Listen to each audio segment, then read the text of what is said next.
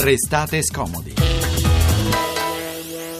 Non ci può essere nessun progetto dopo Expo senza il parco tematico del 54% del terreno.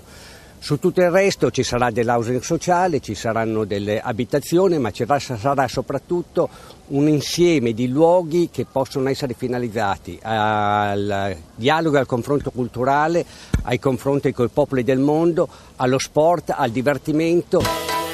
Sappiamo che l'area di Expo è chiamata a diventare un polo per la ricerca scientifica, ma sappiamo anche che, come ricordava nel 2013 l'allora sindaco di Milano Giuliano Pisapia in questa intervista a Telenova, sappiamo che la metà dell'area era destinata ed è destinata a diventare un polmone verde, solo che Area Expo, Area Expo anzi, la società che gestisce la zona dell'esposizione universale, sembra disponibile a passare dall'idea del polmone verde a quella del verde diffuso, e cioè un'area spalmata tra gli edifici da costruire. Buon pomeriggio da Francesco Graziani e da Eleonora Belviso. Poi andremo in Sardegna dove domani riprendono le esercitazioni militari presso il poligono di Capofrasca eh, i pescatori protestano e dicono avevamo un accordo sugli indennizi che è stato bloccato dal Ministero della Difesa, allora chiediamo solo la bonifica e la restituzione del mare a chi ci lavora. 335 699 2949 per i vostri sms e come sempre state scomodi.rai.it per eh, scaricare ed ascoltare la puntata.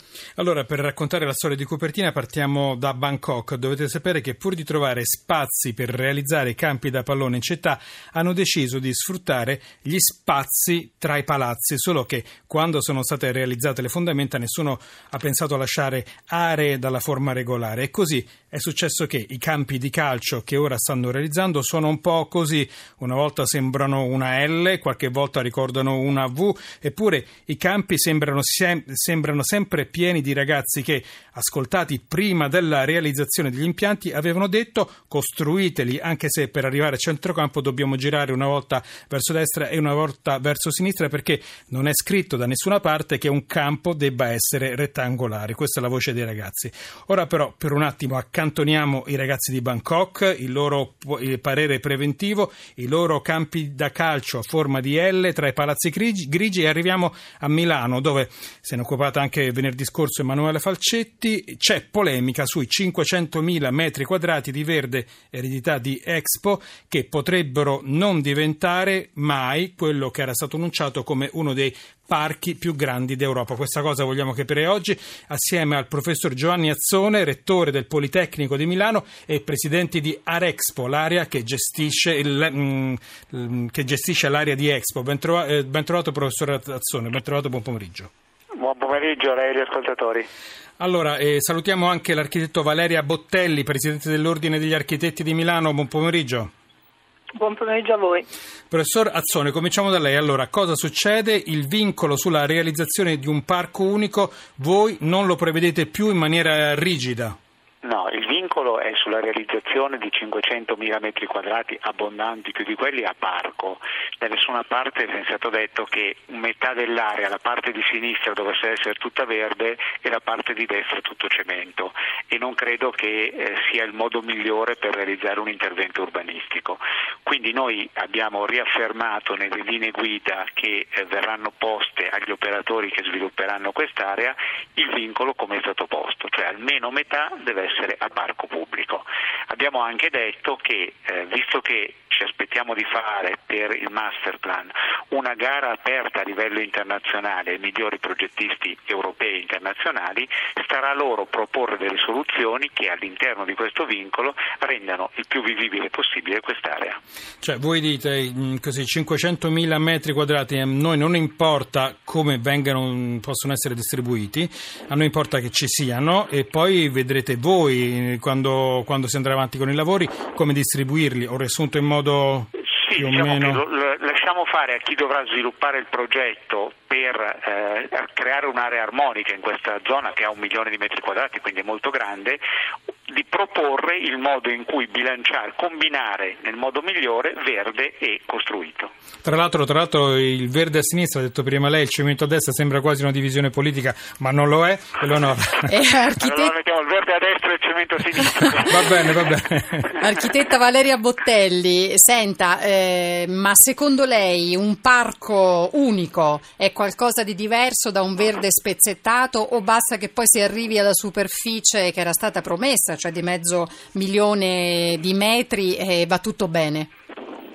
Eh, io sono assolutamente d'accordo con la posizione di Azione, cioè, eh, le linee guida sono assolutamente chiare, eh, le, è, è, fondamentale che la procedura con, per la selezione del masterplan sia di evidenza pubblica, modo, essendo un'area pubblica, in modo da dare alle migliori intelligenze la possibilità di esprimersi. Non credo che avere un parco tutto da una parte e eh, gli edifici tutto da un'altra sia necessariamente una posizione intelligente, peraltro l'unitarietà del sito, la sua infrastrutturazione e anche una funzione così complessa come quella di eh, parco scientifico che è stata individuata dal governo eh, e, dalle, e, dalle, istituzioni lombarde e milanesi, eh, oltre ad essere in continuità con la, la mission di Expo, ehm, se, se guardiamo anche ad esempio internazionali, rende possibili moltissime modalità di convivenza eh, anche innovativa tra edificato e verde eh, urbano,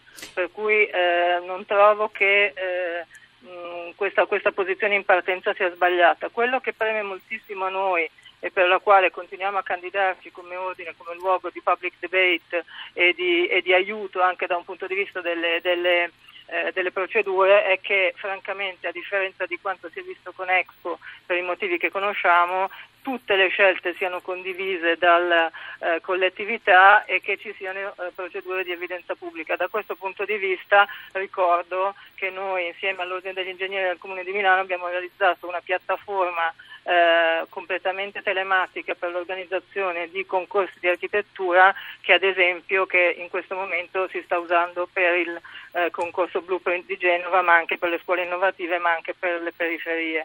Per cui eh, assolutamente d'accordo sull'impostazione eh, purché, um, purché, non sia, sia, un'impostazione che poi eh, dà la possibilità veramente a livello internazionale alle migliori intelligenze di confrontarsi. Ecco, ehm, peraltro c'è da ricordare che il, il polo tecnologico dovrebbe, dovrebbe, occupare circa 40.000 metri quadri, ma per arrivare a un milione di metri quadri di superficie, insomma, ce ne corre, quindi forse pensare, ipotizzare anche una superficie verde come riserva naturale, tra virgolette, mi passi il termine, non era sbagliato, però invece che immaginare dei piccoli giardini tra un edificio e un altro oppure dei parcheggi Guardi che però per fare a piccoli, a piccoli, giardini 500.000 metri quadri sono proprio tanti, eh? cioè 500.000 metri quadri anche se distribuiti non sono tanti piccoli parcheggi o piccoli giardini, sono tanti polmoni distribuiti. Professor Azzone, senta, eh, come ragazzi di Bangkok anche i cittadini di Milano erano stati chiamati a pronunciarsi sui, sul futuro di quest'area. Il quesito fu sottoposto al voto, se non ricordo male, cinque anni fa. Riascoltiamo qual era stata la domanda, una delle domande poste ai cittadini.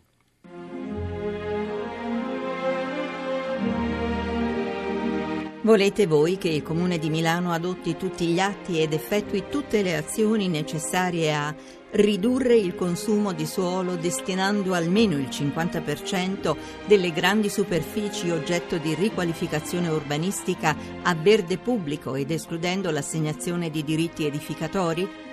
Volete preservare gli alberi e le aree verdi esistenti, assicurando che ogni residente abbia a disposizione un giardino pubblico con aree attrezzate per i bambini a una distanza non superiore a 500 metri da casa? Ecco, poi aggiungiamo anche che i comuni di Milano e Rho hanno votato un ordine del giorno per chiedere che il parco sia uni- unico, unificato e non diffuso. Questo è un fatto, professor Azzone? No, messo in questi termini no. Il Comune di Ro e il Comune di Milano avevano um, votato un ordine del giorno in cui riaffermavano la, eh, il mantenimento parco, del parco esistente durante l'attività di Expo. Che ci sia scritto che deve essere un parco unico confinato in 500.000 metri quadri non mi sembra proprio. Ecco. Infatti nel referendum non c'è. Ecco, quindi insomma questo sarebbe un falso problema per lei, professor Azzone? No, io guardi, dico, può darsi, eh, io guardi, non sono un architetto, abbiamo un architetto di, in collegamento. Dico, se la conclusione di chi propone il master plan sarà la soluzione migliore è 500.000 metri quadri a destra o a sinistra, quella sarà la soluzione che noi sceglieremo. Quindi se sarà quella la soluzione migliore, nessun problema ad accettarla. Dico solo che non vincoliamo i progettisti in modo superiore rispetto a quanto ci è stato richiesto. Ecco, a proposito di progettisti, architetta Bottelli, voi eh, quale progetto vorreste vedere realizzato in quell'area per evitare tutte eh, diciamo, quelle situazioni di aree abbandonate o poco riutilizzate che abbiamo visto negli expo poi di altri paesi, anche non, non parlo dell'Italia, pensiamo eh, a Saragozza, mi viene in mente il 2008, io so che mm. voi come ordine avete fatto anche una valutazione sì. altri, delle altre esperienze non sempre molto felici, quindi per evitare che si finisca lì, con eh, aree in disuso? Allora, noi eh, all'indomani della, dell'assegnazione dell'area eh, di Expo a Milano mandammo in giro eh, un certo numero di fotografi capitanati da, da Gabriele Basilico a testimoniare quello che era eh, il, il lascito diciamo, fisico delle principali expo eh, europee, diciamo, quindi di quelle diciamo, della dimensione simile alla nostra e, eh, e, ne abbiamo fatto una mostra che è andata anche in triennale, insomma, eh, proprio per ehm, dire, stimolare in anticipo una, una, riflessione sul dopo. Per mille motivi questo non è avvenuto, ma mi sembra che in zona Cesarini eh, il, il, piano strategico di sviluppo dell'area risponda pienamente eh, sia per la sua continuità tematica con eh, il, il, tema di Expo, sia per eh, eh, quello che leggo nelle linee guida di Arexpo, mh, una, uno sviluppo dell'area che sia degno di, una, di, un, di, un, luogo a questo punto fortemente infrastrutturato, tra i più infrastrutturati d'Europa e che ha una valenza, a mio avviso, eh, eh, sì. no, non metropolitana, eh, non cittadina, ma perlomeno infraregionale, eh, per non dire di più.